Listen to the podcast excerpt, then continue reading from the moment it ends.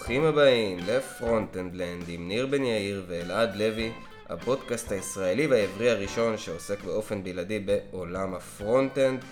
ובפרק הזה, הפרק החמישי, נמצא איתנו טל ברזניצקי, CTO ו-co-founder בחברת טורי, ואיש מאוד אה, טכנולוגי עם המון ניסיון והרבה דעות בכל מיני נושאים. בואו נתחיל. מה העניינים טל? אה, מצוין, תודה שאתם מארחים אותי בפודקאסט שלכם. אנחנו מאוד שמחים שאתה איתנו. מה העניינים אלעד? אתה ארגנת לנו פה את המפגש הזה עם אה, טל, איך אתה, איך אתה חש? כן, הכל טוב. אה, כיף, אני וטל יצאנו לעבוד פעם ביחד בביזבו, ודרכנו התפצלו באיזשהו שלב. כן, ועכשיו כיף שוב לשבת ולדבר עם טל, תמיד יש נושאים מעניינים אה, שאפשר לדבר איתו, וכן, אני מצפה לשיחה.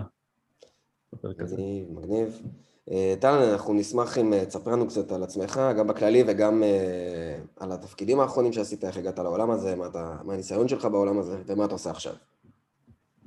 מעולה. אני טל, אני בן 39, שתי ילדים, כפר סבא, מתעסק במחשבים מאז שאני ילד, זה היה תחביב שלי.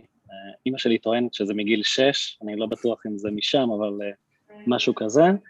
אמ, ולמזלי הפכתי את התחביב גם למקצוע, אמ, והיום אני ה-CTO ו-co-founder בטורי, אה, שזה סטארט-אפ, אה, אה, אנחנו, הדרך הכי קלה לתאר אותו זה SAS לניהול SAS, בעצם מוצרי Software as a Service.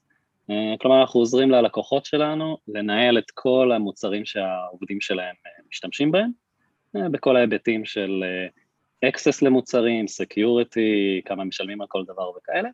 אמ, לפני, אה, לפני זה הייתי ה-VP of R&D בביזאבו, אה, ולפני זה אה, עבדתי בצ'ק פוינט, ניסיתי לחסום כל מיני דברים מאנשים שלא השתמשו במחשב שלהם בזמן שהם בעבודה.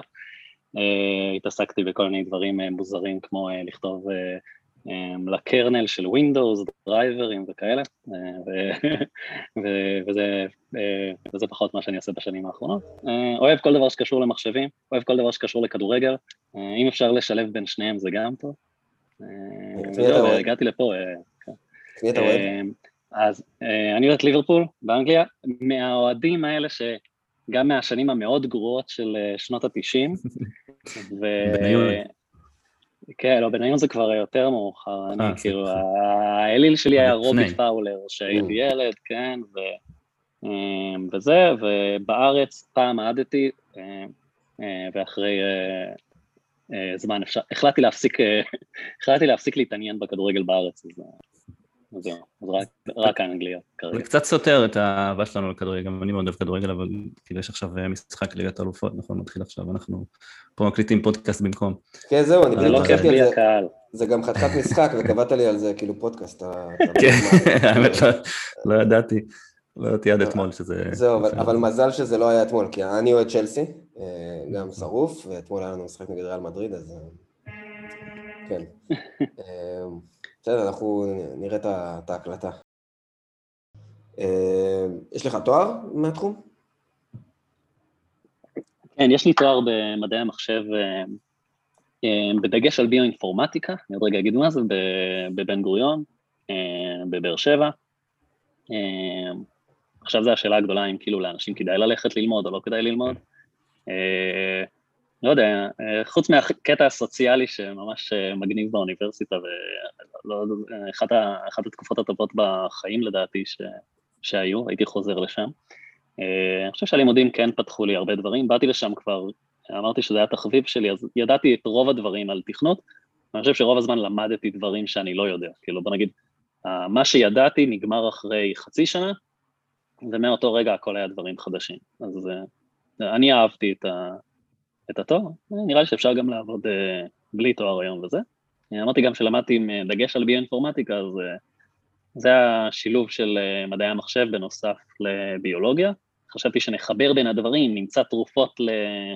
לפנדמיקס וכאלה, אבל לא יודע, לא היה עבודות בשוק, אז כזה עשיתי דליט. לחצתי על כפתור הדליט על כל הביולוגיה, חזרתי לעולם המחשבים, וזה טוב, זה, זה, זה התחום ש... שזורם לי בוורידים. האם תואר זה דרישה אצלכם? עובדים שאתם מגייסים? זה לא דרישה ב... זה לא דרישה, אבל רוב האנשים יש להם, אבל, אבל הייתי דורש שאנשים יהיה להם אה, CS Fundamentals, כלומר אם מדברים על O shell, או אה, נדבר על, אה, על, על מושגים מעולמות המחשבים, אני מצפה שאנשים ישלימו את זה בעצמם. אבל בסופו של דבר זה לא משנה, כי כשאתה מסתכל על קורות חיים של מישהו ואתה רואה שהוא כמה שנים עבד איפשהו, אף אחד כבר לא מסתכל על לימודים, אתה לא שואל על לימודים, לא אכפת לך. אז מבחינתי אם מישהו יודע לעשות את העבודה והוא טוב בזה, אמ, זה אחלה. אני כן אגיד שכאילו קל יותר לראות קורות חיים של מישהו שבעצם מישהו אחר עשה עליו וטינג, כלומר, יש כל מיני סוגי וטינג, נגיד מישהו אומר שהוא כן. עבד ב-AWS, אוקיי, אז קשה להתקבל לשם, אז כנראה שהוא יודע מה הוא עושה. אה, אותו דבר, אה, לא יודע, להתקבל לאוניברסיטת תל אביב ולהוציא ציון 90, אה, היית צריך לטחון לילות של לימודים וללמוד הרבה דברים חדשים, כנראה שאתה לא, כנראה שאת או אתה יודעים מה אתם עושים, אז באופן מסוים זה כאילו עוזר, כאילו, כן. אה, עוזר אני... לקבל את הביטחון. זהו, זה, זה נושא מאוד, אה, אפשר להעביר עליו, ואני מניח שגם נעביר עליו מתישהו פרק, אה, פרק שלם. אני רק אתן פה, אני, אני מגיע בלי תואר, אני הפסקתי את התואר שלי במדעי המחשב באמצע. אני מאוד מסכים עם כל מה ש, שאמרת. לגבי אם ללכת או לא ללכת, אני חושב שזה אינדיבידואלי, אני ממש לא נגד, וגם לא סופר בעד, אבל, אבל, אבל כן. אני חייב להגיד אבל משהו מעניין שאני חווה בתור אה, מישהו שראיינתי, לא יודע, לדעתי קרוב ל-80-100 אה, מפתחים בשנה וחצי האחרונות. אה, גם אני, שאני מגיע אה, בלי תואר, כשאני רואה שלמישהו יש תואר בקורות חיים, זה קצת, אני קצת, כאילו, זה עוזר לי קצת לקבל החלטה שאולי שווה אה, לזמן אותו, למרות שאני בעצמי בלי תואר ואני כאילו רואה שזה, שהכל בסדר ומכיר אנשים מאוד חזקים ש, שגם מגיעים לתחום בלי תואר, עדיין זה קצת... יש, זה קצת נותן לך את האקסטרה ביטחון לפעמים. כן, אה, ויש גם איזשהו bias שכל אחד מאיתנו יודע בעיקר לבחון אנשים כאילו אה, מהתחום שהוא מגיע אליהם. למשל אם אני רואה אנשים שהיו ב-8200 או לא יודע, משהו כזה, קשה לי יותר, כאילו, קשה לי יותר. להבין מה, מה זה אומר באמת, ומה הם עשו שם, ועושים שם דברים טובים, ואיך מבדילים בין מישהו שבאמת היה שם מהתותחים לבין מישהו שהיה שם מהמזדנבים. אז למזלי יש לי אנשים שהיו שם כן. בצוות איתי שעוזרים לי להבין, אבל אה, מן הסתם אה, יותר קל לי להסתכל על אנשים כאילו שהיו בא, באוניברסיטה ולקבל אה, ממש חוות דעת מהירה, אבל עבדתי עם מלא אנשים תותחים לאורך הזמן שלא היה להם תואר, ובדרך כלל מי שבא לזה מהאהבה ומהתשוקה של לבנות דברים, בדרך כלל זה מתגבר על כל דבר אחר, לא באמת צריך את ה... לא באמת בסוף צריך את השלוש שנים האלה של, של לא יודע מה, שלומדים כל מיני דברים שהרבה פעמים זה מתמטיקה ברמה שאני לא השתמשתי בה עדיין בתחום הזה. כן. כן. תגיד, איך אלעד היה בתור מפתח בוויזבו? אלעד? הוא היה הכוכב העולה, כן. איך זה בא לידי ביטוי? אה, דבר ראשון, אה, אלעד בעצם אה, זה שלקח אותנו מהעולמות הישנים, בעצם פיתח, אני אספר קצת בביזבו, אז התחלנו, כשהתחלנו את החברה, אחרי שהיינו במוד של המובייל, עברנו לווב, אז בעצם התחלנו עם הדבר הכי חדשני שהיה אז, שהיה נקרא Backbone. ואני זוכר שראיינתי אנשים, והם אמרו לי, וואו, זה ממש מגניב, זה כבר הדבר הבא אחרי jQuery, איזה מגניב, אפשר לעשות פה, הקוד מתחבר עם אדום, איזה מגניב וזה. וזו הייתה תקופה שמהר מאוד דברים השתנו, וזה הפך להיות מאוד uh, מיושן מהר מאוד. Uh, ברמה כזאת שראיינתי, אני זוכר שנפל לי האסימון שראיינתי איזה מישהו ואמר לי, אה, אחרי כמה זמן, כן, אני מוכן לעבוד עם Backbone, לא מפריע לי. ואמרתי, מה, איך זה יכול להיות? לפני אה, שנתיים אנשים כאילו היו מתים לבוא לעבוד על זה ועכשיו כבר. אה, והיה גם את אנגולר אז, שדילגנו מעליו, ובעצם לקחנו החלטה לעבור לריאקט, גם כי זה יותר טוב, כאילו אין, כאילו, הרבה יותר טוב, בפי עשר, אה, וגם אה, בשביל הטאלנט, כאילו אנשים רצו לעבוד בזה, אז, אה, אז אלעד בעצם לקח אותנו במסלול שם של להעביר את, לפחות את ההתחלה, לשים את הדברים שיאפשרו לנו לעשות מעבר מה-Backbone ל-React ולשלב אותם ביחד, ו, וזה אתגר יותר קשה מלהתחיל אפליקציה חדשה, כן? כן? זה כאילו, איך שומרים על מה שהיה עם הדברים החדשים והכל, אני חושב שזה היה מגניב. ו... וכן, ובעצם אלעד דחף אותנו שם קדימה, אני חושב שגם העברת הרצאה ברוורסיב, לא אלעד? כן, זה היה אפילו עוד לפני, האמת, אני לא זוכר אם זה היה React או לא, אבל כאילו אנחנו, לפחות כמה שידוע לי, היינו מהראשונים היחידים שניסו לקדם את הרעיון של server side rendering עם JavaScript וכל ה isomorphic apps וכל זה. אה, אז באמת טל דחף אותי לעשות, להציע את זה בתור אה, רעיון להרצאה, והם התלהבו מהרעיון כי מסתבר שלא היה הרבה אנשים שכנראה אה, מבינים בנושא. כן, ויצא שעם לא יודע כמה, שנה וחצי ניסיון או שנתיים ניסיון ב front-end, אני, מראי, אני מעביר שם הרצאה בכנס שהוא יחסית עם פרופיל גבוה, וזה בהחלט חוויה מעניינת ונחמדה. טירוף, טירוף. אבל אז אלעד החליט לעזוב. כן. השאיר אותנו, זה בסדר, בסדר, אני זוכר לך את זה. כשתחזור לארץ, כשתחזור לארץ תחפש עבודה. כן, תחשבן איתי. רגע, אז שם למדת ריאקט בעצם, כאילו בביזבו? התחלתי, כן, ההתחלה. אז אני רק אתן פה, שכולם יכירו, אז אלעד ואני עבדנו בגלוט בעצם ביחד, ואז אחרי שנה וחצי לדעתי או שנתיים, אז אה, עשית רילוקיישן לארצות הברית, אה, עכשיו אתה עובד באמזון, ומדי פעם אתה, אה, אז אתה בא לבקר. וכל פעם שאתה בא לבקר במשרדים, אז אני אומר לכל שאר מפתחי ה front-end, זה הבן אדם שבזכותו אנחנו כותבים היום ב React ולא צריכים לתחזק קוד ישן של Angular JS. אז, אז שתדע שיש לך את המקום של כבוד הזה.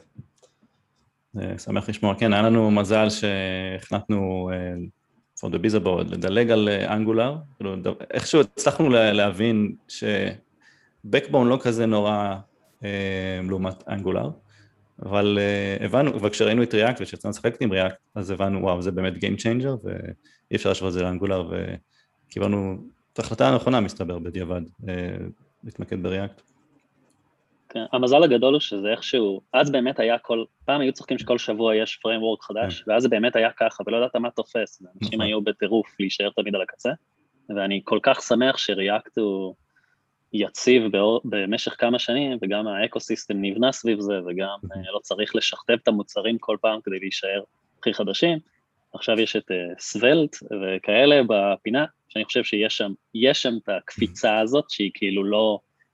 improvement, אלא היא ממש אה, חידוש, אז אני יכול שייקח לזה קצת זמן לתפוס, אבל יש מצב שזה הכיוון ש... שזה יהיה, וזה באופן, באופן מסוים, בתור מפתח זה מלהיב אותי, בתור uh, מנהל או בעלים של uh, זה, זה גם מלחיץ אותי, כאילו, אני לא רוצה, אל תשנו כאילו את הדברים, כן? כן uh, בוא, בוא נשאר עוד קצת uh, uh, עם ריאקט uh, כמו שהוא, כן? זה עובד, כן. לא, פה בדיוק התחיל השואב אבק בחוץ, אני מקווה שזה לא ייכנס להקלטה. היא לא יודעת שאתה מקליט פודקאסט עכשיו? לא, היא הייתה בשיחה, אבל לא אמרתי לו. רגע, איפה הבת שלך? איפה גפן? בגן? גפן בגן. אז מה, נדבר על הפיל שבחדר, על הנושא ה full stack. כן. אז אה, באמת, טל, בוא תספר לנו על. הבנו שבחברה שלך אה, קיבלתם החלטה מאוד מעניינת, שאני לא יודע כמה אה, עוד חברות בארץ אה, באמת דוגלות בשיטה הזאת, וזה באמת לגייס רק full stack engineers, אבל לא סתם full stack, כאילו מתכנת שסבבה, גם נוגע ב backend וגם ב front-end, שיכול להיות שה backend הוא ב Java או Python, לא משנה מה, אלא גם קיבלתם החלטה מודעת שכל ה stack שלכם, זה לא יוצא מן הכלל, לפחות עד כמה שאני יודע, הוא ב JavaScript. עכשיו זה מאוד מעניין, גם לשמוע איך זה עובד, אה, למה קיבלתם את ההחלטה הזאת, או לא יודע, האם זה עובד טוב, ואיזה בעיות יש לכם עם זה, אם יש. אז... אה, כן, אה, בעצם התחלנו את החברה והסתכלנו על, על מה, במה כדאי לבנות את, ה, את המוצר שאנחנו רוצים, ואחד מהדברים שדווקא התחלנו מזה שאמרנו, אוקיי, אה, אני רוצה שיהיו אנשים שהם full stack, שמסוגלים לקחת משימה מצד אחד עד הצד השני, אה, ובעצם לעשות אותה. אה, היה לי בעבר חוויות אחרות של הפרדה בין אנשים שעושים רק את ה front-end לאנשים שעושים את ה back-end.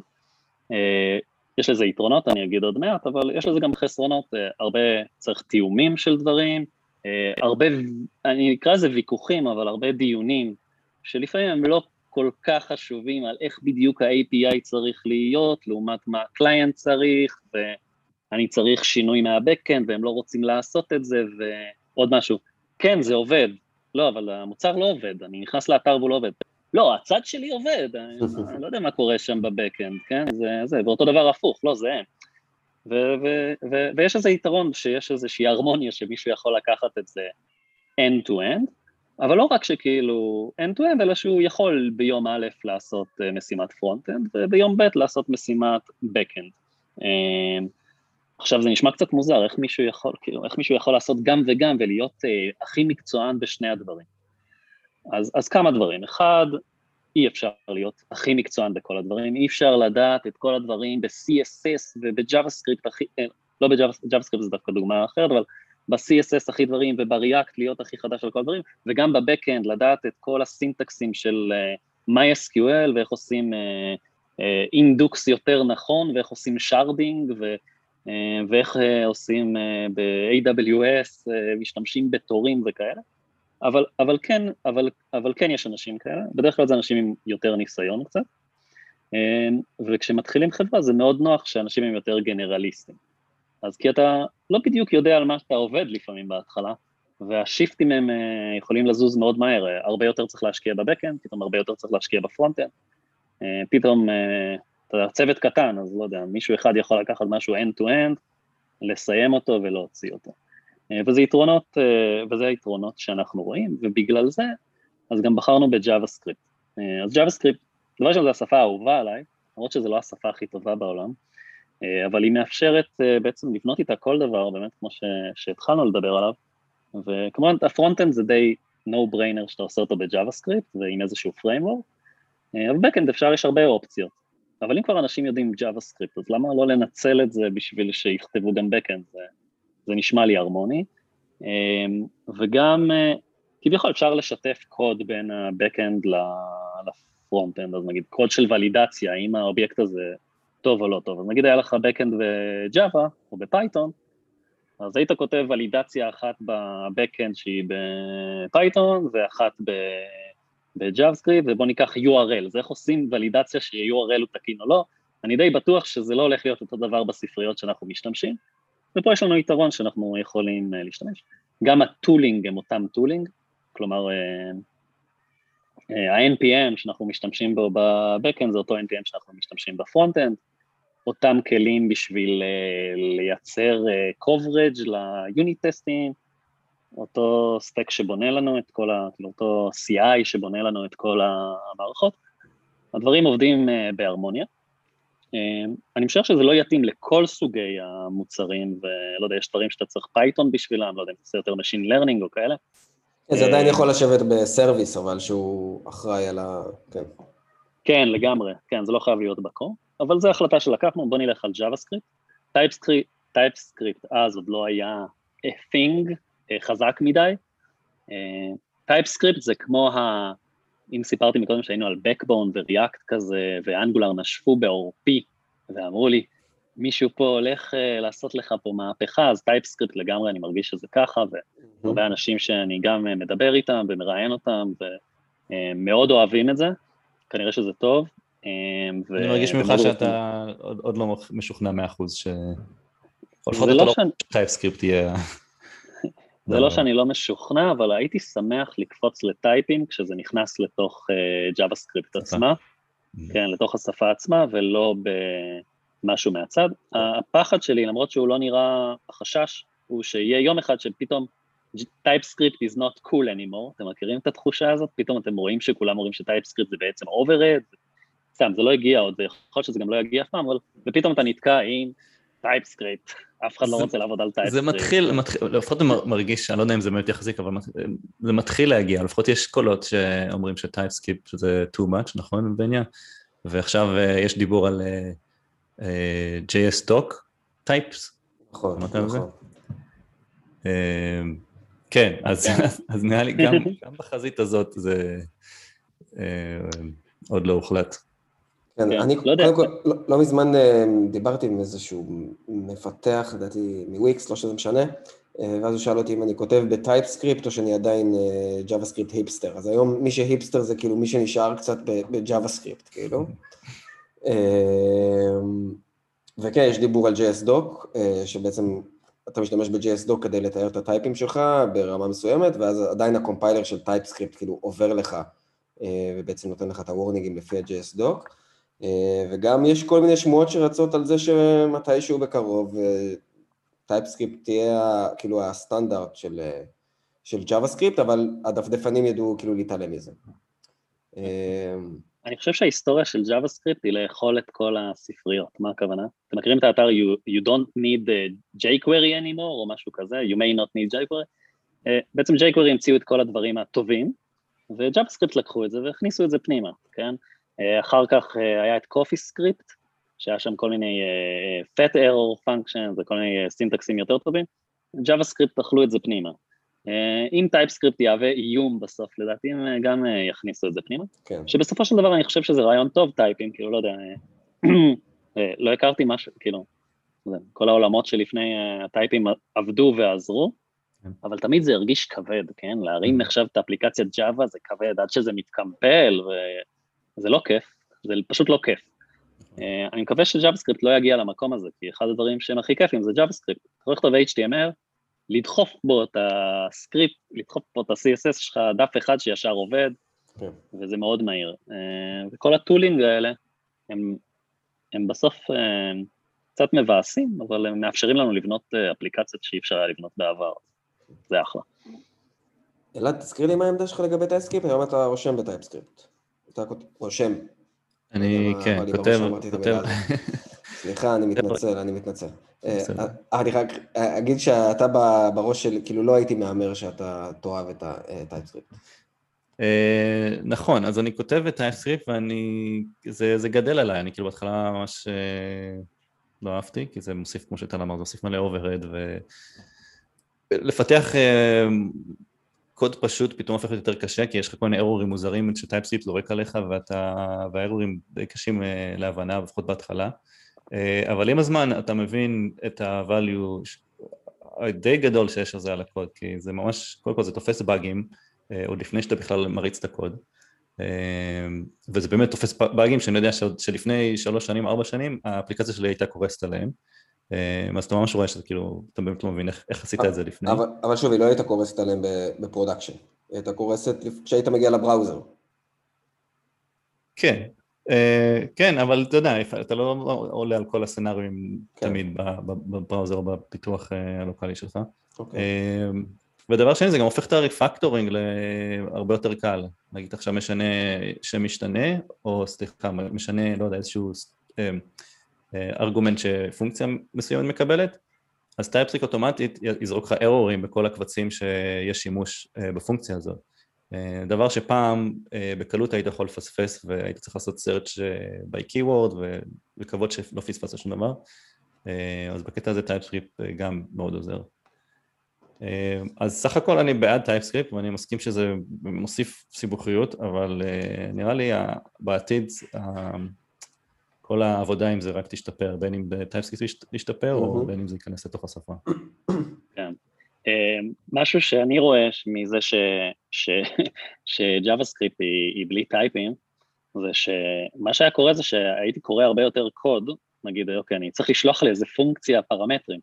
רגע, מה בדיוק צריך לשלוח? אז אני הולך לפונקציה לראות מה עושים שם. פתאום אני קורא קוד, וזה היה קורה גם בספריות open source. פתאום זה גרם לי לקרוא קוד של כל מיני אנשים, שפתאום ראיתי כל מיני, כל מיני דברים מגניבים שאנשים כותבים את הדרך שלהם ב JavaScript, ואני חושב שב... באופן מצחיק למדתי מזה אה, לקרוא יותר קוד ו, ולראות יותר קוד של source libraries.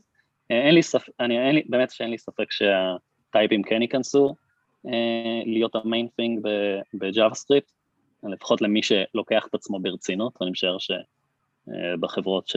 שלכם וגם שלי הייתי רוצה להגיד שאנחנו, משהו שאנחנו רוצים לתת ללקוחות שלנו חוויית, חוויה טובה, לא שלפעמים זה קורס להם וכאלה.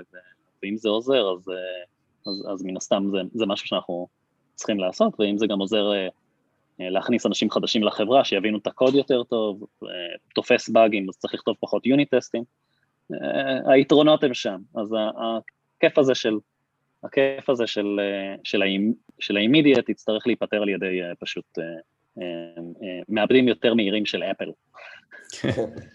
M1. כן. ויש גם, אה, ויש איזה טרנד של, טוב, אנחנו עושים כל כך הרבה aside כאלה, אבל יש לו טרנד של לכתוב, לכתוב מוצרים ל JavaScript, או כלים ל JavaScript, לא ב JavaScript, למשל יש את esbuild, כן, שיכול כן. להחליט. שהוא כתוב ב-Go, הוא כתוב ב-Go נראה לי? אולי ב Go, אולי ב Rust, אני לא יודע, זה אה, מרגיש לי שפות אה, אחרות, ויכול להיות שזה באחד מאלה, אני חושב, והוא הרבה יותר מהיר. אז כאילו, ואז אתה אומר, טוב, אה, זה, זה, יכול, זה קצת מצחיק, אבל יכול להיות שזה הכיוון של, ה, של הדברים, ו, ואם זה הרבה יותר מהר, אז מה אכפת לי? אז כאילו, זה לא מפריע לי. גם ככה אני מעביר את זה, קומפילציה, או איך שלא נקרא לזה, טרנספילציה דרך Webpack, אז שיעשה גם בדיקות, זה, זה נראה לי סבבה. לא יודע איך הגענו לשיחה על TypeScript. כן. אה, לא, מה full stack. כן. נושא שיש לי הרבה מה להגיד עליו. נכון, אה, אז בואו, נראה לי בצדק אה, גלשנו ל TypeScript, כי זה נושא מאוד טעון, ובאמת נראה לי גם בנושא הזה אפשר לדבר פרק שלם, אבל כן. ה full stack, זה כאילו נשמע too good to be true, מה שאתה מתאר ומה שאתה מספר, כאילו לי זה מאוד עושה היגיון. כאילו שאתה mm. כותב, כאילו ב browser אתה חייב לכתוב ב JavaScript, נכון? אתה לא יכול לכתוב בשפה אחרת. אה, אז למה לא גם, אה, אז, אז כשצריך לפחות את השפה ב backend, למה שלא תכתוב אותה באותה שפה אם זה אפשרי? ולמה לא JavaScript? אז כאילו זה מאוד make sense, אבל איפה זה מסתבך? איפה זה מסתבך? אז דבר ראשון שמישהו עושה end-to-end, אז לפעמים אה, אין, אין ביקורת על, ה, על השלבים האמצעיים מלבד ה-code review, אבל לפעמים זה כבר מאוחר מדי, אבל מישהו יכול לעשות לעצמו הנחות. נכון, כולנו רוצים שיהיה לנו, נגיד, נגיד אנחנו כותבים REST API, אנחנו רוצים שהוא יהיה מאוד רסטי, כן, mm-hmm. שיעמוד לפי הזה. עכשיו, לפעמים אתה צריך לעגל קצת פינות. עכשיו, אם זה מפתחי backend מול מפתחי frontend, הדברים יותר קשוחים. לא, זה לא רסטי, נעשה את זה כמו שצריך, אמ, ואז, ואז באמת הדברים יוצאים יותר, אני יכול להגיד יותר טוב, יותר מוסדרים, אין לך כל מיני אה, פתאום אה, הפתעות בכל מיני אה, מקומות. ולפעמים כשמישהו כותב לעצמו גם את ה-Backend וגם את ה-Frontend, אז ה, את השלב של האינטגרציה הוא, הוא תופר את זה לעצמו. ויכול להיות של-use case הבא פחות uh, מפריע לו, uh, מפתחי Backend בדרך כלל חושבים על זה. Mm-hmm. איפה עוד? בגלל שיש אולי קצת פחות התמחות או uh, בזה, אז יכול להיות, uh, אני מפתח Backend, אני כל הזמן חושב על Security, אני כל הזמן חושב על, uh, על Performance, אני כל הזמן חושב על, uh, לא יודע מה, על Consistency, ש... לא יודע, זה, זה צריך להיות בתוך טרנזקציה, אני לא יכול לעדכן רק את זה בלי, הרבה מחשבות כאלה. ושאני בפרונט אני צריך לחשוב, בוא ניקח את ריאקט לדוגמה, אני צריך לחשוב על האם אני גורם פה ליותר מדי רינדורים, והאם יש פה, לא יודע מה, כל הדברים של זה, יש יותר דברים שאתה צריך לשים לב אליהם, ו- ויכול להיות ש- שדברים מתפספסים, כן, אם לא, אם לא עושים את זה. איך שאני רואה את זה, זה שתמיד כל full stack יש לו איזה משיכה לאחת הצדדים. אז מישהו אחד יהיה יותר בקאנדי, זה הדברים שמלהיבים אותו. מלהיב אותו לקפוץ על זה שעכשיו אנחנו לא עומדים בקצב של הבקשות שנכנסות ולראות איך פותרים את זה. ומישהו אחר ייתנו לו משימה ב frontend והוא יכתוב שם משהו שעושה גם איזושהי אנימציה אה, ממש מגניבה, או שהוא שיפר את זה ש, ש, שהאפליקציה הייתה כזה עם אה, לא, לא ריספונסיב כל כך, כי כל הזמן היה מתרנדר דברים והוא הצליח לפתור את זה בצורה אה, מגניבה, לא יודע, השתמש ב-React Memo, עשה כל מיני should update, should not update, whatever, או הצליח, או מצא, או מצא איזו ספרייה חדשה שפותרת לנו את הבעיה בצורה יותר טובה. וכל אחד נמשך למקומות האחרים, והמטרה שלי היא באמת כזה, בעצם ליצור פאזל כזה שמכסה את כל מה שאנחנו צריכים, שיש אנשים שיותר נמשכים לכאן, אנשים יותר נמשכים לכאן. אבל אם יש איזושהי בעיה, כל אחד מהאנשים יכול ללכת ולהסתכל עליה ולנסות לפתור אותה. אם יש אמ, משהו חדש שאנחנו רוצים לבנות, אז כל אחד בחברה או כל אחד מהמפתחים יכול לבוא ולעבוד על זה, אה, וזה עובד, אה, וזה עובד לנו אה, טוב עד השלב הזה. אני מאמין שבהמשך הדרך, שגדלים עוד, צריך יותר ספציאליזציה. יותר אולי, אם יש scale מאוד גבוה, מאוד מאוד גבוה, ב backend צריך אנשים שיתעסקו בזה וחיים את זה ונושמים את זה. ב frontend יכול להיות שאתה, לא יודע, אתה נכנס לכל מיני אזורים של הרבה פעמים אני רואה כאילו הרבה התעסקות של ה frontend. אה, גילחנו עוד 50K אה, מה bundle, כן? כן? עכשיו כאילו לפעמים, לפעמים אני כאילו מזלזל בזה ואני אומר זה לא חשוב. אבל. אם יש לך את ה specialist שהוא יושב על זה וזה, אפשר באמת לראות תוצאות, אה, אפשר באמת לראות תוצאות מכל השיפורים הקטנים האלה, או הפכתי את האתר ליותר accessible, או לא יודע מה. אה, user experience, כל... זה גם כאילו משהו שפרונטים. צריכים התמחות שם. נכון, אז תראה, פגשתי אנשים ש, ש, שאמרו לי, טוב, אני לא נכנס בחיים ל frontend, אני לא הולך uh, להזיז CSS, ליישר דברים וזה, אני רוצה רק backend, ויש אנשים שנגיד התחילו מעולמות ה frontend וה backend שלהם הוא באמת backend uh, uh, די, די, uh, די proxy אני אקרא לזה, יש איזה Node שעושה קריאה. זה עובד, זה עובד, כן. כן, מה שעובד, אבל אני מאמין שאנחנו, כאילו כולנו מפתחים בסוף, מה זה משנה אם זה ב frontend, ב backend, אין איזה, אין איזה סט אחר של דברים שצריך לדעת כדי להתעסק בשתי המקומות, זה פשוט עניין של, של, של למידה של הדברים. אני חושב גם בתור מפתח זה יותר מעניין ויותר מגוון לעבוד אה, על כל מיני דברים שונים. אה, אם מישהו ממש חם על נושא מסוים, אז כן, זה יותר כיף להיכנס ולהיות, ה... לא, בשבילו, זה יהיה כיף להיכנס ולהיות המומחה של משהו. לא יודע, נגיד, אה, קחו איזה טכנולוגיה, הוא יכול להיות מומחה בזה, הוא יכול ללכת להרצות בכנסים, הוא יכול לכתוב בלוגים, יכול להיות שזה מה שמלהיב חלק מהאנשים. אוקיי. אה, אני בדרך כלל מנסה, או אני אוהב לעבוד עם אנשים שמה שמעניין אותם זה לבנות את המוצר הכי טוב שאפשר, לקבל את ה... וואו, איזה מוצר טוב מהלקוחות, לראות את החברה מתקדמת וגדלה, וזה מה ש... זה, זה סוג האנשים ש, שכרגע עובדים פה, זה מתאים כזה, שבסוף מה שאנחנו רוצים זה לבנות את, ה, לבנות את המוצר, ו, והטכנולוגיה היא הכלי שאנחנו עושים את זה איתה. אבל כולנו אוהבים כאילו קוד טוב וזה, אז זה גם כיף ככה, כשמישהו עושה איזה משהו שמשפר לכולם את החוויה, זה ממש אה, גם מקבל את התשואות בעקבות. אז הבעיות שתיארת, הם, אה, זה בעיות שהן כאילו, שהן באות לידי ביטוי בקונספט של full stack developer בעצמו, הקונספט עצמו של full stack developer. האם היו בעיות גם שעצם זה שבחרתם שה backend הוא ב JavaScript? כלומר, האם זה גרם לאיזשהו בעיות ספציפיות לזה, להחלטה הזאת? אז בדרך כלל כאילו נהוג להגיד שה backend צריך להיות יותר יציב, כן, מה frontend, בוא נגיד, הדפדפן הרבה יותר סלחן מה backend, אז, אז, אז אין ספק ש JavaScript בתור אה, שפה שהיא לא typed, אז, אה, אז כדי, כדי, כדי ליצור מוצר שהוא enterprise אה, grade, דורש יותר, יכול לדרוש יותר מאמץ, כן? אה, יותר טסטים, אה, יותר אה, בכל הרמות של הטסטים, או יותר reviews על כל מיני דברים, ו, ו, ומהבחינה הזאת יכול להיות, סתם אני אומר ש, שאם אני הייתי בא מרקע ש, שמה שהייתי עושה כל שני זה Java, אז, אז כנראה שאולי הייתי בוחר לה, להרים את ה-Backend ב-Java, ויכול שזה היה כאילו יותר robust, עם פחות התעסקות מסביב לטסטים וכל מיני, וקוד טוב, כי פשוט אין לך, אתה יותר מוגבל, ואז כשאתה יותר מוגבל הדברים אה, עובדים יותר אה, חלק. אה, והאם היה לנו איזושהי מגבלה מזה שבחרנו JavaScript ב-Backend? אני חושב ש, ש, שלא, אני חושב שכאילו, אני, אני חושב שזו בחירה טובה, אני חושב שגם זה מגדיל לנו את ה talent pool של אנשים שיכולים לבוא ולעבוד על זה. חושב שיותר מגניב לאנשים לבוא ולעבוד על משהו שהוא רחב יותר, החל מה-Backend עד ה front-end, וזה גם מתרחב, כן? כי אתה עובד על ה-Backend, אתה פתאום עובד עם דאטאבייסים, ופתאום אתה צריך להבין ב-Elasticsearch, ואתה צריך להבין ב-MySQL, ו... ואתה פתאום קצת צריך להבין ב-DevOps, אז אתה דווקא, זה שאתה כאילו בכל המקומות, אתה כאילו מרחיב את היריעה שלך כל הזמן.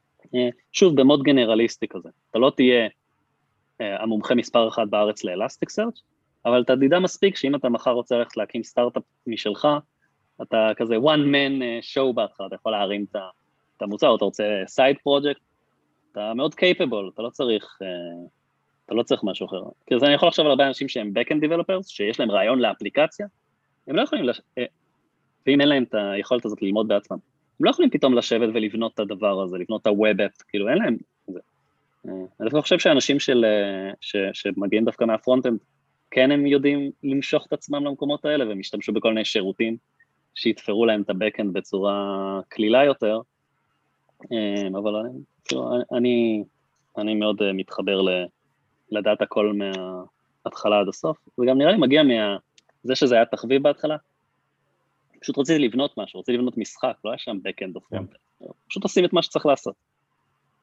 מגניב. ומשהו uh, מעניין השבוע שהייתי צריך לעשות, אבל uh, um, uh, בעצם uh, היה לנו אתר, האתר המרקטיאלי שלנו, שלא קשור למוצר בכלל, וביום הראשון של החברה אני הרמתי אותו, ומה היה נראה לי מגניב אז, יש uh, משהו ג'מסטק, בואו בוא נתחיל עם uh, לראות מה זה, uh, בחרתי איזשהו framework נקרא גאצבי, גאצבי JS, אה, והרמנו עם זה אתר. מה זה מגניב? אתה כותב React, בסוף מריץ ג'נרטור אה, מאחורי הקלעים ויוצא לך אתר. אה, ממש מגניב. אממה, מאז היינו צריכים לתמוך בזה, כל שינוי שאנשי marketing רצו, צריך מפתח שיבוא וישנה את זה. רוצים להוסיף משרה, צריך לשנות את זה, צריך להוסיף עוד לוגו של לקוח, היה צריך לשנות את זה. אוקיי, ואז אתה מתחיל לעבוד בשביל זה, טוב, אז בוא נשמור את המידע במקום אחר. אז שמרנו אותו באיזשהו database ורק צריך לעדכן אותו. ואז אתה אומר, אה, יש Headless CMS, ו, ו, ואפשר להשתמש בהם. אני, אני רץ מהר קדימה, ואני אומר ש, ש, שהשבוע בכל אופן החלטנו לוותר על הרעיון ולהעביר את האתר ה Jamstack שלנו ל hosting ב HubSpot, ואחד מהדברים שהייתי צריך לעשות זה לקחת קומפוננטה ב React, כן? ו HubSpot לא תמך שם ב React, אז הייתי צריך לתרגם אותו, הכי, הקומפוננטה הכי קטנה, אתה לוחץ על כפתור והוא אומר לך משהו, והייתי צריך לתרגם את זה ל vanilla JavaScript, ופתאום הסתכלתי, ואמרתי, אה, כן, זה ייקח לי שתי דקות. פתאום הסתכלתי על זה, קיבלתי כאילו, וואו, אמרתי, אה, יואו, זה כל כך הרבה יותר קשה, כאילו, אה, פתאום אתה צריך לשים listener, ולתפוס את ה DOM ולעדכן אותו, וכאלה. וגם שמתי לב שהיה שם איזה feature כזה, שאמרתי, וואי, ממש יהיה קשה לממש את זה, אז אני פשוט אעיף את זה. ואז אני כאילו אומר, וואי, React הופך את הדברים לכל כך הרבה יותר קלים, שאתה. שאתה לא מוותר על פיצ'רים ועושה אותם, פתאום נהיה לי ממש קשה לחשוב ב vanilla JavaScript. אבל מה שחשבתי שזה תרגיל אה, ראיון ממש טוב כדי להבין אם מישהו מבין איך דברים עובדים מאחורי הקלעים. לבוא ולהגיד לו, יש פה קומפוננטות React, אתה מבין מה היא עושה? אה, כן, ברור, זה... כן. אוקיי, אתה יכול לכתוב את זה בוונילה? נראה לי כן. מישהו, נראה לי אנשים יזיעו בראיון ממש, אפילו אם זה הכי פשוט. כן. כמו לבקש מטייס להטיס מטוס בלי טייס אוטומטי. לגמרי. האמת, האמת שאני חושב שבכל הראיונות שהייתי אי פעם לא שאלו אותי שאלת React אחת, זאת אומרת זה תמיד היה ב vanilla JavaScript, אז זה, זה כן כאילו, זה כן משהו שקורה, אבל אתה גם סוגר לי פה מעגל בנוגע לעניין של להעביר את האתר שלכם ל marketing. אני חושב שהתראיינתי בפודקאסט אה, של חברת Develeap, נראה לי זו חברה שמתעסקת בעיקר ב DevOps, לפני איזה שנה וחצי, ואז הם שאלו אותי שם שאלה, מה, מה הטעות המקצועית הכי גדולה ש, שעשיתי כ, כמפתח, ואני זוכר שמה שאמרתי אז, בדיוק זה היה, זה ש, שאני קיבלתי החלטה לבנות את האתר המרקטינגי שלנו ב React, וזה היה כאילו, אמרתי, זה, זה, זה, זה כאילו ממש החלטה שקיבלתי, שהובילה ל... ל כאילו, סוג של הפסד כסף של החברה. אז בניתי את זה אני פעם אחת, החזקנו את זה למשך תקופה, ראינו שזה לא אפשרי בגלל כל הבקשות של ה marketing, ואז העברנו את זה ל WordPress. Mm-hmm. אז אנחנו, אני פה גם קורא למי שמאזין, אה, ללמוד מהטעויות שלנו. כן. אה, אני חושב אבל שהמובילי דעת כרגע בקהילה של, לפחות אני בטוויטר חי, החבר'ה שמריצים את חברת ורסל ונטליפיי, אמ, אז כאילו המוטיבציה שלהם היא להגיד, מה שחשוב זה אתר סופר מהיר, אה, הכי מהיר שיש, הכי, אה, הכי זה שיש, אמ, ואנשים נמשכים לכיוון הזה, אה, אבל בסופו של דבר אני לא בטוח שזה מה שהאתר המרקטיאלי צריך, יכול להיות שאם זה ה-Web App שלכם אז כן, ולא יודע, אני, אני כזה, גם אני הגעתי ל-realization שכנראה שעדיף ש... שיהיה כלי שפשוט נותן את השירות הזה מאשר שהמפתחים יבנו. למרות שיש חברות שאני כן מבין למה, למה הם צריכים להיות כאילו על זה ממש. אני אזרוק, אני לא יודע אם זה נכון או לא, אבל לא יודע, ש Stripe עושים איזשהו עמוד למוצר חדש, זה משהו לא מהעולם הזה, כן? כן. זה משהו לא מהעולם הזה, כאילו, הגלובוסים מסתובבים ודברים, ואתה לא יודע מאיפה כן. זה בא לך. כן. אלעד הוא מעריץ של Stripe, אלעד אה, מאוד אה, מעריץ את ה-UI שלו. כן, הם ממש מדהימים, ואני בטוח שיש שם איזה צוות מלא של פרונטנדים שעושים את הדברים, משתמשים בטכנולוגיה הכי חדשה בכל דפדפן, הכי optimized שיש, ולמקומות האלה נראה לי שזה המוצר באמת אה, הכי טוב. אה, ודברים אחרים, אני חושב ש... לא יודע, WordPress עם caching אה, עליו, פותר את אותה בעיה, יוצר בעיות אחרות של security וצריך לעדכן את ה WordPress כל הזמן ושטויות כן. כאלה, אבל כן. זה באמת... מה עם אפליקציות web שהן לא single page app, אלא פשוט הם Jamstack, כלומר, לפחות הרבה מהעמודים שם הם, הם, הם כבר statically rendered מה שנקרא, כלומר, כן. הדוגמה שעולה לי לראש, הכי, הכי עדכני לפחות, זה אה, אפליקציית האימייל של היי, mm. נכון, אם יוצא לכם להשתמש, אה, או כן. להסתכל, אז ספציפית הדוגמה הזאת היא לא, היא, היא לא, היא לא ג'מסטק, כי זה כתוב ברובי, והיה הרבה דיונים מאוד סוערים בטוויטר על זה, למה הם בחרו רובי ולא JavaScript. אה, אבל בגדול זה, זה, זה, זה כאילו נראה לי use case טוב לארכיטקטורה הזאת, יש לך רינדור מאוד, אתה צריך פרפורמנס גבוה כי אתה רוצה שאנשים ישתמשו באפליקציה באינגייג' ודרך טובה לעשות את זה זה באמת אה, להחזיר כבר דפים אה, מרונדרים מהשרת. כן, אני חושב שיש מוצרים שהאתר הוא המוצר, נראה לי כאילו כזה Airbnb, mm-hmm. אז, אז אתה גם צריך שגוגל יאנדקס אותך, אז אתה רוצה את הדברים כבר מוכנים מראש, אה, המוצר הוא האתר ושם זה משתלב ממש טוב, אה, ואתה רוצה את זה מרונדר מראש, אתה רוצה שהעמוד ישר עולה ויש את כל הדברים, ויש כל מיני דשבורד, כאילו רוב המוצרים, נודה על האמת, זה איזשהו דשבורד שאתה נכנס אליו, כן. ועושה איזושהי טעינה, הלוואי שהיא תהיה כמה שיותר קצרה, בדרך כלל יש איזשהו שלד כזה, שאתה מקבל אותו סטטית, ויש איזה לואודרים, לפעמים יותר נחמדים, לפעמים פחות נחמדים, והמידע מתמלא אה, ברקע. אה, לקחת את כל הקונספט שם בהרבה דשבורדים כאלה ולהפוך אותם לרנדרד בצד שרת, אין בזה הרבה יתרונות. דבר ראשון, זה לא דברים שמונדקסים על ידי גוגל, כי אין להם, בדרך כלל זה מאחורי login, אה, אה, וגם לא, לא נרוויח המון מזה שהמידע יגיע מהשרת כבר מרונדר, אבל יהיה הרבה overhead של להתעסק בכל הנושא הזה, וגם כל עמוד הוא שונה לכל לקוח, אז אתה לא יכול לרנדר מראש את כל הדברים. המידע הוא מאוד uh, משתנה כל הזמן. אז אני חושב שאם אתה במקום שבו, ה... אני לא יודע איך להגיד את זה, אבל כזה, האתר שלך הוא האפליקציה שלך, אני מנסה לחשוב על עוד דוגמאות חוץ מ-Airbnb, uh, זה ממש יכול להיות uh, טוב. אולי אם אתה אתר e-commerce שמוכר נייק נגיד, צריך לעשות את האתר שגם הוא החנות וכאלה, mm-hmm. זה נשמע לי יושב על זה בול, אבל זהו. אבל אני כן אגיד שכשכתבנו את האתר בגצדי, ושקלתי גם Next.js, אז החוויה mm. שם היא כל כך כיפית, שאתה ממש רוצה לבנות את זה, כאילו זה מושך אותך פנימה, אתה אומר, איזה יופי, אני, אני כותב את זה, זה יוצא לי אתר מהיר וטוב, ולא mm-hmm. צריך להתעסק backend, frontend וכאלה. אה, לגמרי יש לזה את המקום של זה. ו, אה, אז, אז גם את האפליקציית דשבורד שלכם התחלתם אה, בגאטסבי או נקסט, ואז עברתם?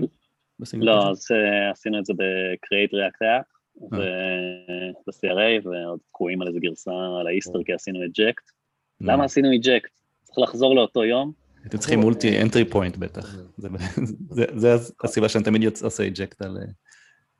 אז לא, אז נגיד שואלים אותך, אם היית, היה מכונת זמן לאן היית חוזר, כולם רוצים לחזור להתנקש באיזשהו צורר, כן? זה מצחיק אותי אם היה כזה, ישאלו אותי, אני אגיד, כן, אני אחזור ליום שבו החלטתי לעשות eject, ואני, ואני אגיד לעצמי לא לעשות את זה. אז, אה, אז לא, אז, אז, אז האתר שלנו single page application, יש איזשהו שלד, יש לואדרים ממש מגניבים שכזה כמו פייסבוק אפשר לראות מה הולך להיות, mm-hmm. אה, ואתה מחכה שתי שניות או אני לא יודע כמה זמן שתלוי איפה אתה יושב אה, בעולם, ואתה מקבל את האתר ובדרך כלל אתה נשאר בו, אז זה לא כזה משנה ה loading time, אתה נשאר כן, בו בדיוק, הרבה בדיוק, זמן, כן, כאילו, כן. שם. ו... וזהו, זה, זה מצחיק, אבל זה כאילו זה אותו דבר מה שעשינו גם לפני שמונה שנים, כן? כאילו זה מה שהיה. אז, אה, אז איך אתה מסביר את זה שעכשיו ריאקט יצאו בפיצ'ר מפוצץ חדש, אפילו, אפילו יצאו, זה עדיין נראה לי באלפא, של ה-React Server Components?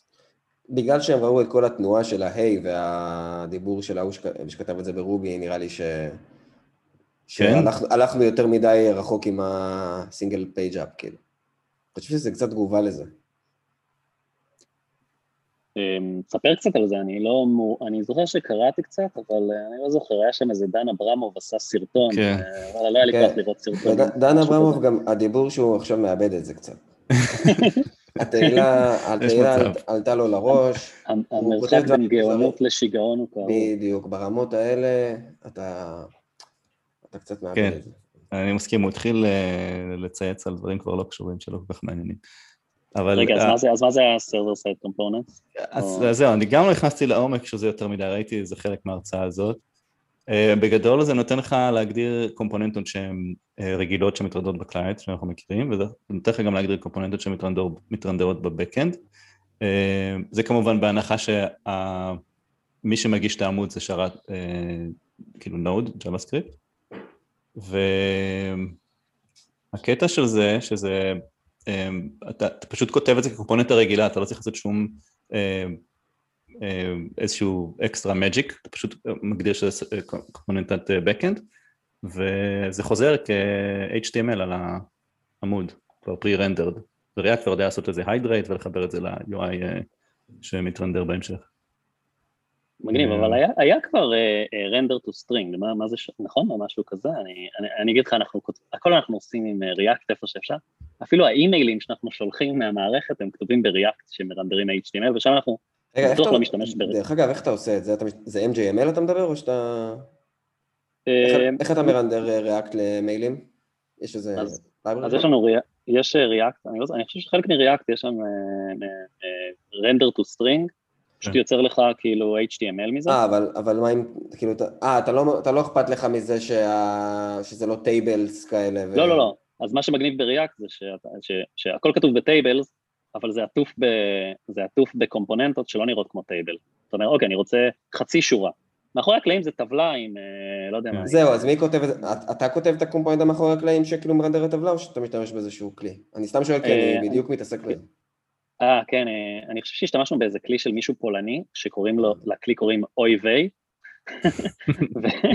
ומה שהוא עושה לך, חוץ מזה שהוא נותן לך את הכמה בסיס לדברים שאתה צריך, טבלה וכאלה, אה, זה נותן לך בעצם, ריאקט הוא מאוד טוב בלתת וורנינגים וכל מיני דברים, אז הוא נותן לך כל מיני וורנינגים מהדברים שהוא יודע על, על אימיילים, שזה כן, אחד כן. הדברים הסיוטים שלי בלילה, של לא יודע מה, אסור לך לעשות ווידף על הדבר הזה, או כל מיני כאלה. אה, ואז אתה מקבל, בעצם ה-CI שלנו גם יכול להישבר אם מישהו עשה משהו שלא יתמך ב-Outlook 2003. אוי, זה מעולה. honestly, honestly אנחנו מקבלים מלקוחות, זה לא עובד לי ב-Outlook 2003. ואני אומר, אני רוצה להגיד להם שכאילו... אה, תתקדמו. כן, זהו, לנו יש לקוחות enterprise שאתה לא יכול להגיד להם, כאילו, זה לא נתמך, כי הם משלמים מספיק כסף בשביל שאתה תבוא ותגיש להם את המייל הזה ידנית גם. כן. אז אה, אני שולח לך מחשב עם המייל. כן, כן. אז, אה, אז כן, אז לא, אז כאילו מה שאני אומר זה שאנחנו בטוח לא משתמשים ב-server side אה, components, אבל כן יש איזשהו render to string, אבל אני חושב שהוא לא יודע אחר כך to hydrate לקומפוננטה שעובדת, ואולי זה כאילו לעשות שם. טוב, אה, כן. הכי כיף זה לדבר על דברים שאני לא מבין בהם.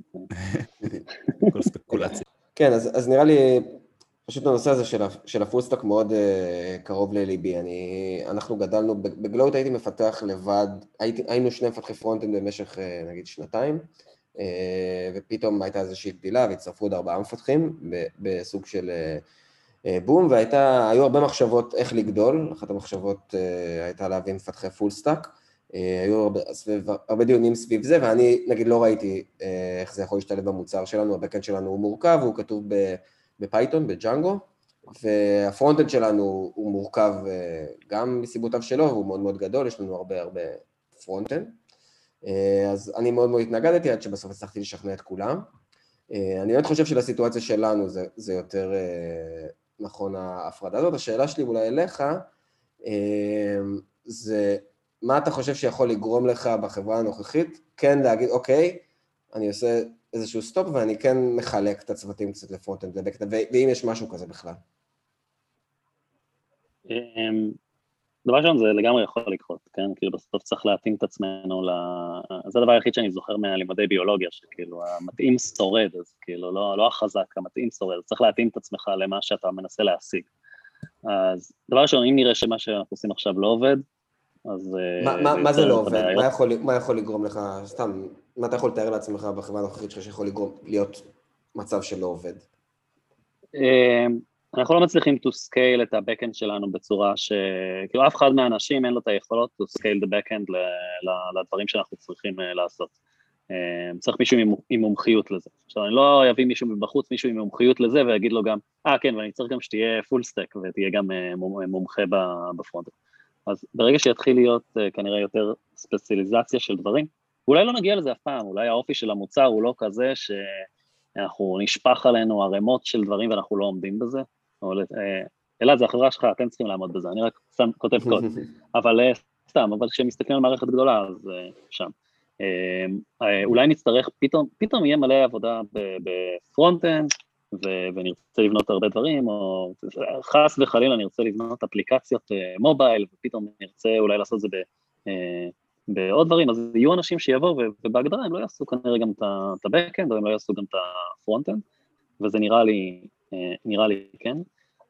ההוואי של החברה שלנו הוא כזה ש, ש, שאנשים יכולים כיום לגעת בהכל, פתאום לבוא ולשבור לאנשים ולהגיד להם, אוקיי, כל אחד שיחליט, בוא נהיה נחמדים, כל אחד שיחליט האם הוא רוצה להיות front-end developer או back-end developer, נראה לי אנשים ירגישו כאילו we clip נכון, their wings, כן, זה, כאילו, זה קצת, זה קצת מוזר לעשות, כן. אז השינוי הזה יהיה קשה, אבל בוא נגיד שיהיו core אנשים יכולים להתעסק בהכל, והשאר אנשים שזה, זה יכול לעבוד גם, זה יכול לעבוד אחלה, אבל אם אנשים באים ומסתכלים, רגע, זה JavaScript וזה JavaScript, אז למה בעצם, למה בעצם אני מתעסק רק בצד הזה?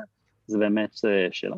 אני חושב שאם היינו בטכנולוגיות שונות, אז לא הייתי מצפה שאנשים יבואו וידעו גם Java וגם JavaScript, או גם Python uh, וגם, נראה לי שזה לא, לא, לא מנצל נכון את הזמן שלהם.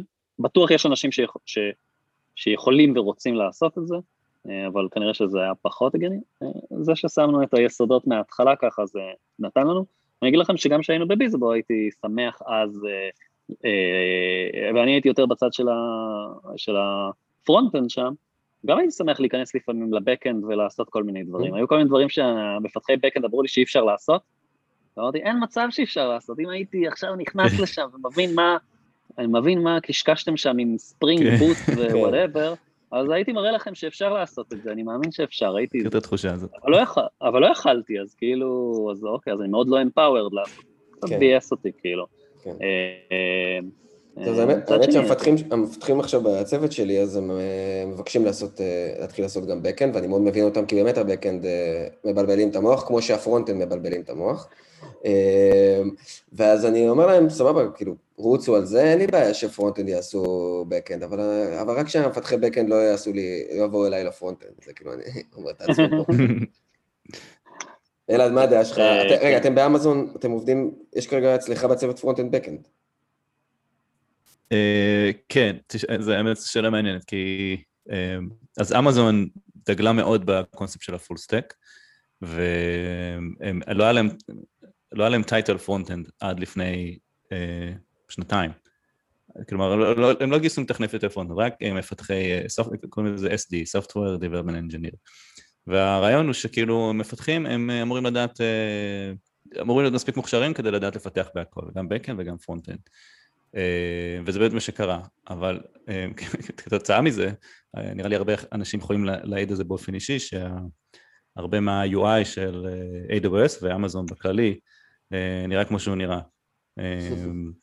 אז, אז כן, אז יש, קורה מצב שיש לך מלא מתכנתי Java שעושים UI וזה לא עבד. אז באמת בשנת 2018 הגיעו למסקנה שאוקיי, אנחנו צריכים להגדיר את התפקיד הזה שהוא עם התמחות של frontend engineer. אה, ואז זה גרם לנו לעשות את השינוי חשיבה ובאמת התחילו לגייס מתכנתי frontend אה, אז לדעתי כן, כשאתה בחברה, חברה שעוד בצמיחה וחברה קטנה שגדלה, full stack כאילו make sense לגמרי ולדעתי זה גם הדבר הנכון לעשות. יכול להיות שב scale שאתה כבר corporate ולמרות, זה, זה גם, כי כשאתה corporate אז אתה כבר מפצל את הצוותים שלך לצוותים אוטונומיים, mm-hmm. אז כשצוות אוטונומי אז אתה לא באמת עובד על מוצר שהוא לא בהכרח עובד על מוצר ענק, אז בצוות עצמו אתה גם יכול אה, אה, לממש את הקונספט של full stack engineer, אם, אם אתה מצליח להגיע להסכמה שכולם עבדו נגיד על JavaScript. אה, אז, אז, אז אולי זה באמת קשור ל, באמת לדרישות של המוצר שאתה עובד עליו. כן.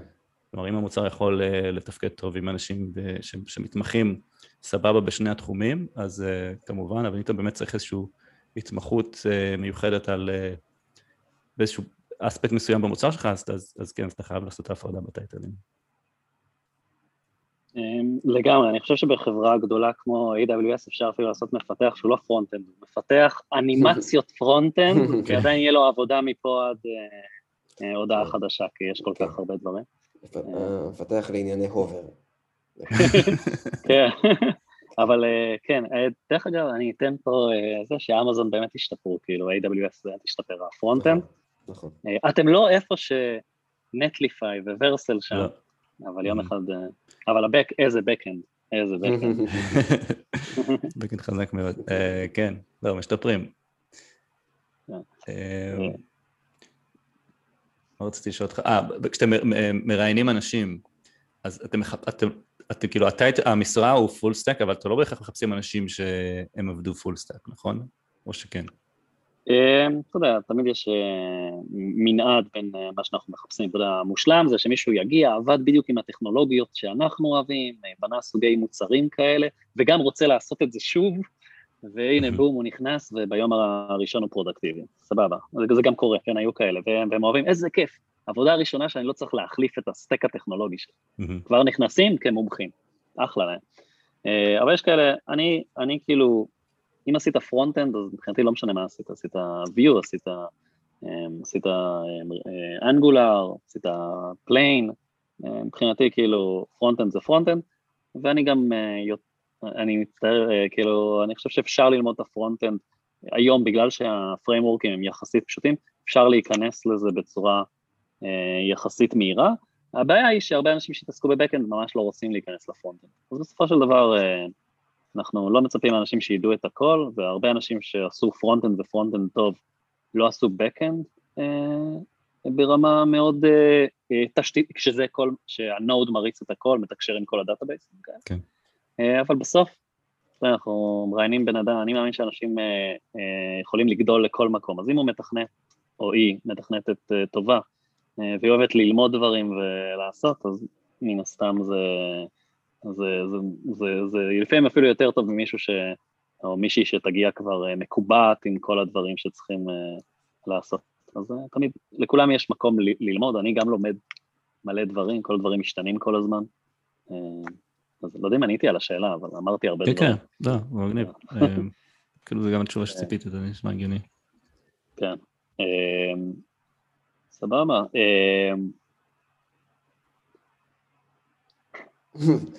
מאוד, אה, היה אצלנו לפני אה, כמה פרקים, הפרק האחרון, אה, בחור בשם גיל תייר, שאני בטוח שאתה מכיר, והוא הציג קונספט מאוד חדשני, שאני עדיין לא בטוח אם זה הגיוני שיעבוד או לא, אבל זה בהחלט נשמע מעניין. הוא דוגל ב... no, no, כאילו, לא לעשות code review, כלומר לעשות את ה-code review async מה שנקרא אה, ולדחוף ל production והוא טוען שלא אה, צריך אה, CI/CD כלומר הכל צריך לקרות. סליחה יש CI/CD אבל זה לא בהכרח קורה באיזשהו שירות או בענן אלא הכל קורה במחשב הלוקאלי. אפשר להגיד את הדעה ההפוכה? כן, כן, כן. אז בוא, בוא נתחיל ממקומות אה, רגולטוריים או כאלה. אה, עושים איזושהי הסמכה לחברה שעומדים באיזשהו תקן, אה, יש כל מיני תקנים, איזו, SOC 2, אחד מהדברים שבודקים זה, מי יכול פשוט להכניס קוד ל production בלי שבדקו אותו, mm-hmm. כן? זה לא, זה לא מצב ממש טוב, נגיד איזה מפתח מתעורר והוא מחליט ש... בוא נתחיל שהוא זדוני, בוא נכניס backdoor, כל מי שמכניס את הכרטיס אשראי, שלח את זה לשרת שלי, כן? ואף אחד לא מסתכל, אין code review, כן? אז, כן. אז, אז מבחינה רגולטורית זה לא טוב. בוא נגיד שהוא אפילו לא מלישס, אבל הוא אה, הכניס קוד לא, לא טוב שהולך להפיל את כל השרתים ולהוריד את ה-SLA של החברה, ו-SLA כזה שצריך לפצות על לקוחות. אה, לא משהו שהייתי רוצה להגיע אליו. אה, זה בהיבטים הרגולטוריים וכאלה. אה, יש בהיבט של לעשות את זה מהמכונה שלך, שאולי מותקן לך לא אותו נוד שיש ב-CI, אולי לא מותקן לך, אולי אתה לא עשית pull, אוקיי, מכירים את NPM link או Yarn link, mm-hmm. uh, אולי בסוף מה שבנית זה משהו שהוא רק על המחשב שלך mm-hmm. ולא משהו שהוא ב master, ואתה מעלה לא את הקוד הכי אחרון. Uh, לא יודע, אולי אתה, יש environment variables שמשפיעים על איך שעל הדברים נבנים. אולי יש לך וירוס על המחשב, רק לך, כן? באמת, התקנת פעם NPM module שזה, שכל מה שהוא עושה זה, לא יודע, דוחף לך דברים לקוד בלי שאתה יודע כשאתה עושה build, ואתה עושה את זה על המחשב שלך וזה עולה ל production, אז כאילו, הייתי רוצה לדעת שכל הבילדים נבנים ממקום מסוים, שאני מקווה שהוא נטול מכל השטיקים האלה, ושאם אני עושה קוד ואתה עושה קוד, בסוף נבנה אותו הדבר. אז זה הדברים שהייתי רוצה. וזה בהיבטים האופרטיביים, מה שאני חושב. אני מבין, אני מבין את אה, גיל ואת ה, מאיפה שהוא מגיע, אה, ובהיבטים הסוציאליים של פיתוח תוכנה, ה-code אה, review, אני, אני אוהב אותו כי הוא משתף אנשים בידע. אז אני בא ורואה מה מישהו אחר עושה, אני גם לומד על איך מתכנתים אולי יותר טוב, mm-hmm. אולי אני יכול לחלוק מהידע שלי, אני לומד על מקום אחר במוצר, על משהו שעשו ומכיר אותו יותר טוב, והידע ככה עובר בין אנשים, גם אינטראקציה זה לא רע בין אנשים. Mm-hmm. ואז אצלנו, אצלנו יש, וזה מנדטורי, מספיק מישהו אחד שיסתכל, לא משנה איזה מישהו, כאילו זה היה, גם כשאני רוצה לעשות שינוי, אז וכל אחד יכול, מספיק שמישהו אחד יסתכל ויגיד לי שזה אה, בסדר, ואני לא מבין את המפתחים, הם אומרים לי שלפעמים שאני עושה קוד לא טוב, זה ממש מתסכל, ואז צריך לחזור, אבל אני ממש מבסוט מזה, כי זה אומר לי שבאמת הם כאילו, שה ownership על הקוד הוא שלהם, והם כאילו, אה, אה, לא רוצה, כן, כזה, טוב, יש איזה מים, אה, אתה חזק במימס, נכון? יש את המים הזה ש... נו, איך קוראים לשחקן הזקן שבא לילדים. כן, כן, the cool kid. מה זה, מה זה, מה זה? איזה מהם? איזה מהם? יואו. איך קוראים לו? שהוא בא עם סקטבורד וכובע מצחייה. אה, ומה הוא אומר? אה, יואו. יואו פלו קידס, יואו פלו. עם סטיב בושמי, כן. זה סטיב בושמי. כן, סטיב בושמי. אז כן, אז אני לא, לא רוצה להיות מזה שפשוט מגיע מנותק ו... כן. ושם, אבל... אה, אז, אה, אז, אז זה מה שאני חושב על קוד ריוויוז, זה מה שאני חושב על להריץ דברים מהמכונה שלך. אה, מגניב, כן. אה, וואו, אני כאילו... אה, זה, אומר, זה אומר שכל המכונות צריכות להיות אה, אותו דבר, סופר מאובטחות, אין שום דבר אה, שם. אתה לא עושה טעויות, כן? אתה לא עושה טעויות. שנייה לפני שעשיתי commit, כן? החתול עבר על המקלדת והוסיף עוד אות ששברה את ה... וזה עלה ל production, אה, לא... כן, לא. כאילו הבדיקות אמורות אה, כאילו כן, להעביר כן, את זה, כן. אבל אה, כן. לא, אבל, אבל הוא, הוא גם טוען, סבבה, יש גם, יש, יש, אז כן, אז יהיה מלא בדיקות, וברור, זה לא הולך בלי, בלי בדיקות ובלי, אתה יודע, כיסוי, לא יודע, כמעט הרמטי, אם, אפשר, אם זה בכלל אפשרי, ו... דבר שני, סבבה, אתה production ייפול, אז באותה, באותה קלות אתה יכול לפרוס את התיקון, כאילו זה גם חלק מה... אה, בזה, אני, בזה, אני, בזה אני מאמין, בזה אני מאמין. כאילו, אם, אם, אם העלות הטעות ועלות התיקון היא קטנים, אז, אז אפשר, אפשר להגמיש את הדברים. זהו. אבל אה, נראה לי, נראה לי ילד אותך יפטרו אם אתה עושה downtime, לא? כן. הבנתי שבאמזון הדבר אתה מוכן להודות שרצחת את ארלוזרוב, אבל לא שאתה גרמת לדאונטיים. זה האמת זה ממש מפחיד, בדיוק השבוע לפני כמה ימים אה, אה, שיתפו אצלנו בצוות על איזשהו קונסול של AWS, נראה לי ב-payments משהו, היה להם דאונטיים אה, בגלל ה-CSP headers policy, נכון? יש את ה-CSP headers שאתה יכול, להבטחה של ה... כן. ואז, קיצר, לא משנה, אז, אז הם לא הצליחו, אז כאילו זה, הם לא הצליחו לשחזר את זה בבטא, או ב local, רק, ב, רק ב production זה קרה.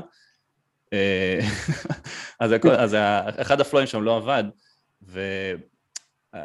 לא יודע, בקונסולים הישנים יותר, ברגע שרוצים לשחרר גרסה ל production, אז כדי שזה ייפרס לכל ה-regions והאזורים, זה לוקח איזה 20 שעות.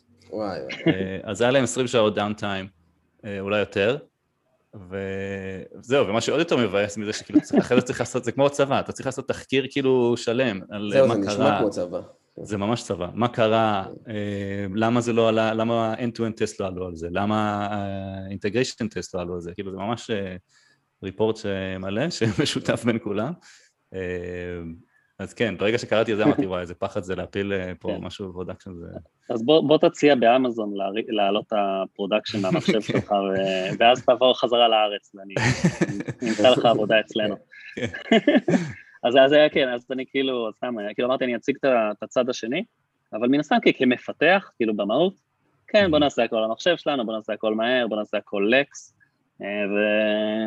ואם אפשר לעשות את זה, ובצורה כזו שהיא באמת שומרת על כל שאר הדברים, זה יכול להיות ממש מגניב. כן. אני אחרי הפרק הקודם חשבתי קצת על מה ש... שגיל אמר, חשבתי על זה גם שהוא עבד בשנים האחרונות, שהוא כאילו פיתח את המתודה הזאת, באמת בצוותים מאוד קטנים גם, ובחברות אה, מסוג מאוד מסוים. זאת אומרת, אם אני עכשיו אדחוף ל production ויהיה לי downtime של עשר דקות, אז אה, זה יכול לעשות בעיה חוזית באמת עם, עם, עם כל מיני לקוחות שלנו. ו... אבל כן יש לי חברים שעובדים באמת במקומות שמעלים בידיעה שיכולים לצוץ כל מיני באגים כחלק מתהליך ה-CICD ויש להם monitoring מאוד חזק שדופק את זה ולא יקרה כלום אם עכשיו איזה flow נדפק לרבע שעה או... זה גם תלוי נראה לי קצת למקומות שהוא נמצא בהם. ולגודל הצוותים. לצורך העניין לא יודע אם יהיה לו צוות של 20 איש, אם הוא יגיד אני לא עושה יותר פול רקווסטים אה, כשיהיה צריך לשתף אה, כל מיני סוגים של ידע. כן, אני חושב שכל דבר מתאים לסיטואציה, כן. אז, אה, אה, וכנראה שאם היינו, כנראה שאם היינו איתו בחברה, אז היינו מבינים את זה יותר טוב, כן, וזה כן. עובד לנו שם. כן. לגמרי. סבבה, אני תמיד כאילו תוהה איך אפשר, איך אפשר להגן מעצמי לעשות את הטעויות קדימה, אז, כן. אז כאילו, אז אני מקווה שה-CI/CD עוזר בדברים האלה, אבל תמיד יש טעות חדשה לעשות, אין מה לעשות. כן. מגניב. אה, יש עוד משהו שאתה רוצה לשאול אה, טל בניה? לא, נראה לי חפרנו לו מספיק. כן. כן. לא, היה ממש כיף לדבר, כן. מדהים, אני, כן, הנושאים מאוד מעניינים, אה, למדתי גם לא מעט. איפה, איך אפשר למצוא אותך ברשתות החברתיות? יש לך כבר פייסבוק? לא, אני היחיד שאין לו פייסבוק. יש לי פייסבוק לצורכי פיתוח, שנקרא ביל ג'ובס, אה, שזה שילוב אוקיי. של אה, שני ענקי התוכנה, אה, ואז פייסבוק לא, טוויטר אפשר למצוא אותי כקטע קוד, ככה זה נקרא, היה לי פעם אתר כזה, בלינקדאין, בשם שלי, אפשר למצוא, כן, אפשר למצוא את טורי באינטרנט, אם תחפשו טורי, תמצאו או אותנו או מסעדה יפנית, בגבעתיים ואיפשהו בתל אביב, אה, שהיא דווקא לא רעה, לכו לאכול שם, לא קשורה אלינו. אה, וזהו, זה אה, הרבה נושאים מעניינים כן. דיברנו עליהם. כן, אנחנו נתייג אותך בטוויטר עם הפרק הזה. כן, תעשה שיתוף אבל. ברור. ואולי גם נשתף את הממים שדיברנו עליהם. אגב, בני, אתה צריך להכין את המם, אני לא יודע אם הוא קיים או לא, אבל המם שטל דיבר עליו. כבר מצאתי אותו, כן, How do you, how do you do fellow kids? לא, לא זה, לא זה. אז מה? איזה? זה, זה, זה, זה, זה. לא, כן, כן, זה, ועוד משהו. עוד אחד? להרוג את היטלר עם הריג'קט. אה, אבל אין לזה מם. אין לזה מם. אין לזה מם משהו למסע בזמן? אה, יש משהו, האמת יש משהו. אוקיי. נעבוד על זה. נעבוד על זה. יש. סבבה, מגניב. טל, תודה רבה. שבאת להתארח. תודה רבה שאירחתם אותי. נהנינו ולמדנו. אה, מקווה שגם אתה. כן, היה כיף. לגמרי.